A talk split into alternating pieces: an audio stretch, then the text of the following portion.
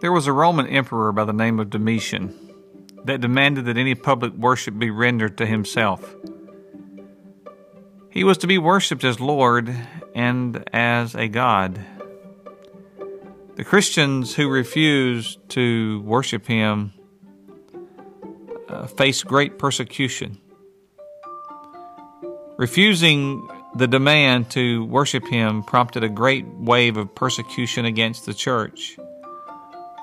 You need to know that those dear saints who were ridiculed in public and they were imprisoned and they were exiled and they were killed simply because they would not worship this Roman emperor. So God answered that reign of terror with an unveiling of his victorious Son. God revealed a dimension never before seen. In that dimension, he unveiled the Lord Jesus Christ in great power and in great glory. Looking in the book of Revelation, the book that reveals Christ, it unveils Christ. Looking in the first chapter of verse 1, it says, The revelation of Jesus Christ, which God gave him to show to his bondservants the things which must soon take place. Now, this is a revelation of Christ, it's a revealing of Christ Jesus. Christ Jesus is veiled in his first coming. You see, he came as a man, he came as uh, a son of a carpenter. He came in the frailty of human flesh form. He came as a baby in a manger. He put on humility. He was meek, he was lowly, and he was born in a lowly place called Bethlehem. Even as a baby, times were difficult. Joseph, having been warned by an angel in a dream to take the child and to flee into Egypt. So he woke out of that dream. He left in the middle of the night with Jesus and Mary. Because King Herod was going to be searching for the child to destroy him. And the angel indicated this to Joseph in a dream. Jesus was hated by the world, even from birth. Christ left his throne in glory and power. Can you imagine? He left his eternal place of glory and splendor and he emptied himself by taking on the form of a man, a bondservant. At that, he came in obedience even to the point of death on a cross. And the world was so blind to who he was. The world offered him a cattle shed for his birth. Remember, there was no room for him in the inn. So he was given a manger, a cattle shed for his birth, and a cross for his death. You see, his glory was veiled, it was veiled to the world. But Christ Jesus is unveiled here in the book of Revelation. We see that in his second coming, he is going to be far different from the way he was in his first coming. In his second coming, his glory is going to be unveiled. We know that in the Gospels, his glory was veiled. He was a, he came as the son of a carpenter. And he he came the first time and he came to a crucifixion when he comes again, he's going to come to a coronation. He's going to be crowned as King of Kings and Lord of Lords forever. When he came the first time, he came to a tree, he came to a rugged cross. But when he comes again, he is coming to a throne. When he came the first time, Jesus stood before Pilate to be judged. Oh, but listen, when he comes again, Pilate himself is going to stand before him to be judged. When he came the first time, he came for shame. But when Jesus comes again, he's coming in splendor. The first time he came to redeem. The next time he comes, it's going to rule and reign. When he came the first time, he came as a suffering servant. But when he comes again, he's coming in the mighty sovereign. The world is yet to see him in his magnificent splendor, in his glorious state. I think of Zacchaeus. The Bible teaches us that he was a small man, he was short. And because of the, the uh, miraculous things that Jesus had performed, crowds were gathering around Jesus. And it made it dip, very difficult to be able to come to Jesus or to see Jesus or to make your way to Jesus. So, Zacchaeus, here in Luke 19 and 3, it says Zacchaeus was trying to see who Jesus was. And he was unable to because of the crowd, for he was small in stature. So he ran on ahead and he climbed up into a sycamore tree in order to see him, for he was about to pass through that way. The next time the Lord Jesus Christ returns, the children of God will see him in his glory. And we'll, we'll even be like him, and he will not be difficult to see. 1 John 3 2 says, Beloved, now we are the children of God, and it has not appeared as yet what we will be, but we know that when he appears, we'll be like him, because we will see him just as he is. It has not yet appeared what he will be. But when we see him, do you want to see him? When we see him, the Bible says that we will be just as he is. That is, we will take on the holiness that he gives. We will take on the perfection that he gives. We'll take on the appearance and the attitude and the personality and all the attributes of perfectness that He wants us to have. But not only will the saints of God see the Lord Jesus Christ, but the whole world who rejected Him will see Him as well. Revelation 1 7 says, Behold, He is coming with the clouds, and every eye will see Him, even those who pierced Him and all the tribes of the earth will mourn over him. So it is to be. Amen. As a reward for his perfect, humble, faithful, holy service, the Father promised, the Father made a promise to exalt the Son, and he did.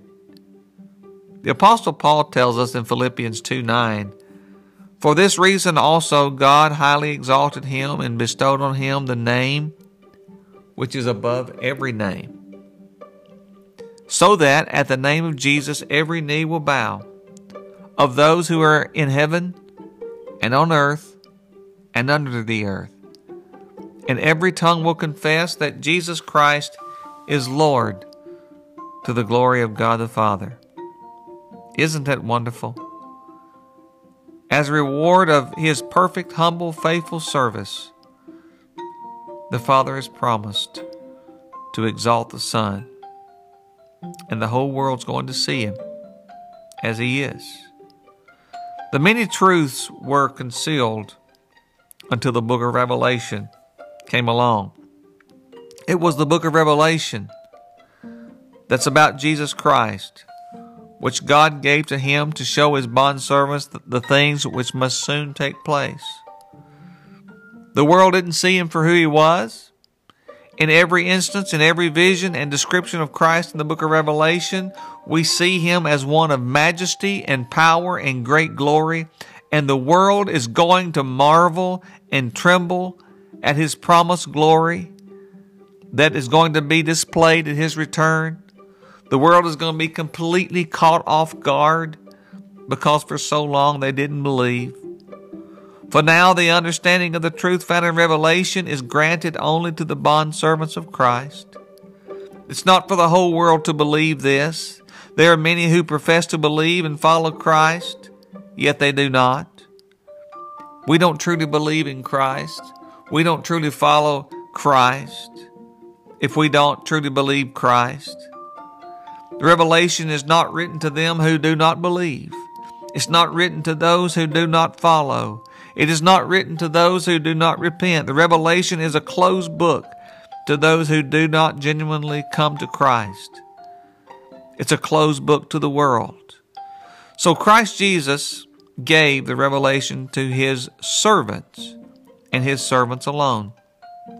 Now, a bondservant is a slave who serves out of love and devotion to his master. He wants to serve his master. That's who we are as bondservants to Christ. We're gladly devoted to him and we're gladly all about him. And I'll tell you, this type of servitude is incomprehensible to the self serving nature of humanity, the self serving nature of mankind. But for the loving, willing bondservant of Christ Jesus, the prophetic truths about the future of the world are unveiled for our comfort by the revelation. I find it wonderful to know that God wants his bondservants to know the future. Don't you find that wonderful as well? Knowing how it all ends should bring us great comfort. Does it bring you comfort to know how it's going to end? If you're a, a true believer, it should bring you great comfort in knowing that in the end, it's going to all work out just fine. Friend, God knows every intricate detail of the future. You and I don't know all the details, but the things or the events which must soon take place are imminent. We know that what the Bible says is true. But it's not for us to know the time or the or the epochs which the Father has fixed by his own author- on, by his own authority, we know that these epochs are certainly, in these times, are certainly going to come to pass. In the Gospels, Jesus issued warnings to be heeded. If we look at Matthew 24 and 42, he says, Therefore be on the alert, for you do not know which day our Lord is coming. Jesus is saying here, be on the alert. Be watchful. Keep a watchful eye out, for you do not know the day which the Lord is to return. Knowing the events of the book of Revelation are soon to take place should shed some light upon the need to live holy, obedient, obedient lives. This life is temporary at best. We're not going to achieved so much that we're going to be able to take it with us when we go. The greatest achievement that we can have in all of life is to surrender our, this life to Christ now, that we may have eternal life with Him in glory. Friends, Hebrews 12 and 14 says, Pursue peace with all men, and the sanctification without which no one will see the Lord. We need to pursue peace and the sanctification in great anticipation of the Lord's return. Live like there is no tomorrow. Live today like He could return today. Be watchful, be ready. So the so verse 1 says the revelation of Jesus Christ which God gave him to show to his bondservants the, the things which must soon take place, and he sent and communicated it by his angel to his bondservant John. Now remember, God the Father gave the revelation to his Son, Jesus Christ. Jesus Christ gave it to his angel. And then the angel gave it to the Apostle John. And then the Apostle John, being nothing more than a bondservant, is giving it to you and I as followers of Christ. And these are words to let us know it's an unveiling of who Christ is. Yes, the angels have an active role in the scenes depicted in the book of Revelation, as we shall see. The Apostle John was to be the one here in verse uh, 2. It says, Who testified to the word of God and to the testimony of Jesus Christ, even to all that he saw. The Apostle John had been loyal in his service. He had preached, He had done the things that he was to do. He testified to the word of God and to the testimony of Jesus Christ. First John 1 in verse 1 says, What was from the beginning, what we have heard and what we have seen with our eyes, what we have looked at and touched with our hands concerning the word of, of life. And the life was manifested, in, and we have seen and testify and proclaim to you the eternal life which was with the Father and was manifested to us, that we have seen and heard to proclaim to you also, that you too may have fellowship with us. And indeed, our fellowship is with the Father and with His Son, Jesus Christ. These things we write so that our joy may be made complete. You see, John faithfully testified to the first coming of Christ in one of the four Gospels and in the epistles of John. But here it is, John declares in 1 John 4:14, we have seen and testified that the Father has sent the Son to be the Savior of the world.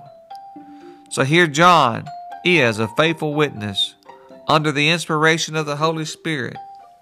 He testifies of all that he sees concerning the Lord Jesus Christ and the visions of his second coming. Wouldn't you have loved to have seen what John saw there on the island of Patmos? The visions that God gave him. What a privilege. Now, just what did John see, you might ask? Well, John saw the Word of God. John saw the testimony of Christ Jesus. John saw the record and recorded all the things that Christ wanted us to know in revealing himself to us. Does the church believe the witness of John? That's the question. Do we anxiously anticipate that Christ is coming? Do we do we really? Do we really believe that he could appear at any moment? Shouldn't we be watching for his appearing? Christ himself tells us to watch and be ready. If we look at Luke 12:39, the Lord Jesus Christ says, "But be sure of this, that if the head of the house had known at what hour the thief was coming, he would have he would not have allowed his house to be broken into. You too, be ready, for the Son of Man is coming at an hour when you do not expect." Now, did you know that we will witness every single event either from this earth or from heaven?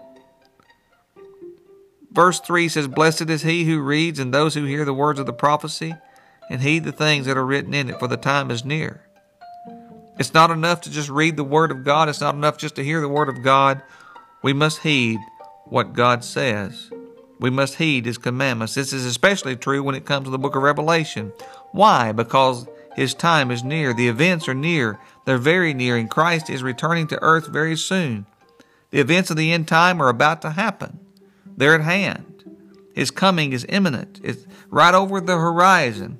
And we must read, hear, and heed the things written in His Word. Read, hear, and heed the things that are written in Revelation. We must be looking and preparing for the coming of Christ and for the events that point toward the end of the world. The believer who does what Revelation says shall be blessed ever so richly by God. Revelation deals with a special period it tells of events that will take place in heaven and on earth during the climatic day of the Lord. If we could truly, if it could truly be said in John's day, the time is near, how much more can it be said today? Time, the time is near, friend. The second coming of Christ, of the Son of God, marks the end of the world as we know it. When He comes, things are going to change drastically. The Bible teaches that human history will end when the Lord Jesus Christ returns to earth to take his people to be with him. And he establishes his kingdom and he punishes the wicked. Now, Jesus issued this warning and blessing in Luke 12 and 35 Be dressed in readiness and keep your lamps lit. Be like men who are waiting for their master when he returns from the wedding feast, so that they may immediately open the door to him when he comes and knocks. Blessed are those slaves whom, whom the master will find on the alert when he comes. Truly I say to you, that he will gird himself to serve, and have them recline at the table, and will come up and wait on them, whether he comes in the second watch or even in the third, and finds them so. Blessed are those slaves. Are you watchful? Are you ready when he does return? The Bible says, Blessed is he who reads and those who hears the words of the prophecy. And that's what we're going to do. We're going to go through this whole book and we're going to read the words of this prophecy that we may heed the things that are written in it. For I truly do believe that his time is near, don't you? I believe his return is near. We know it's imminent, and we believe it's near. So thank you for listening. Until next time, may the Lord Jesus Christ bless you immensely. Amen.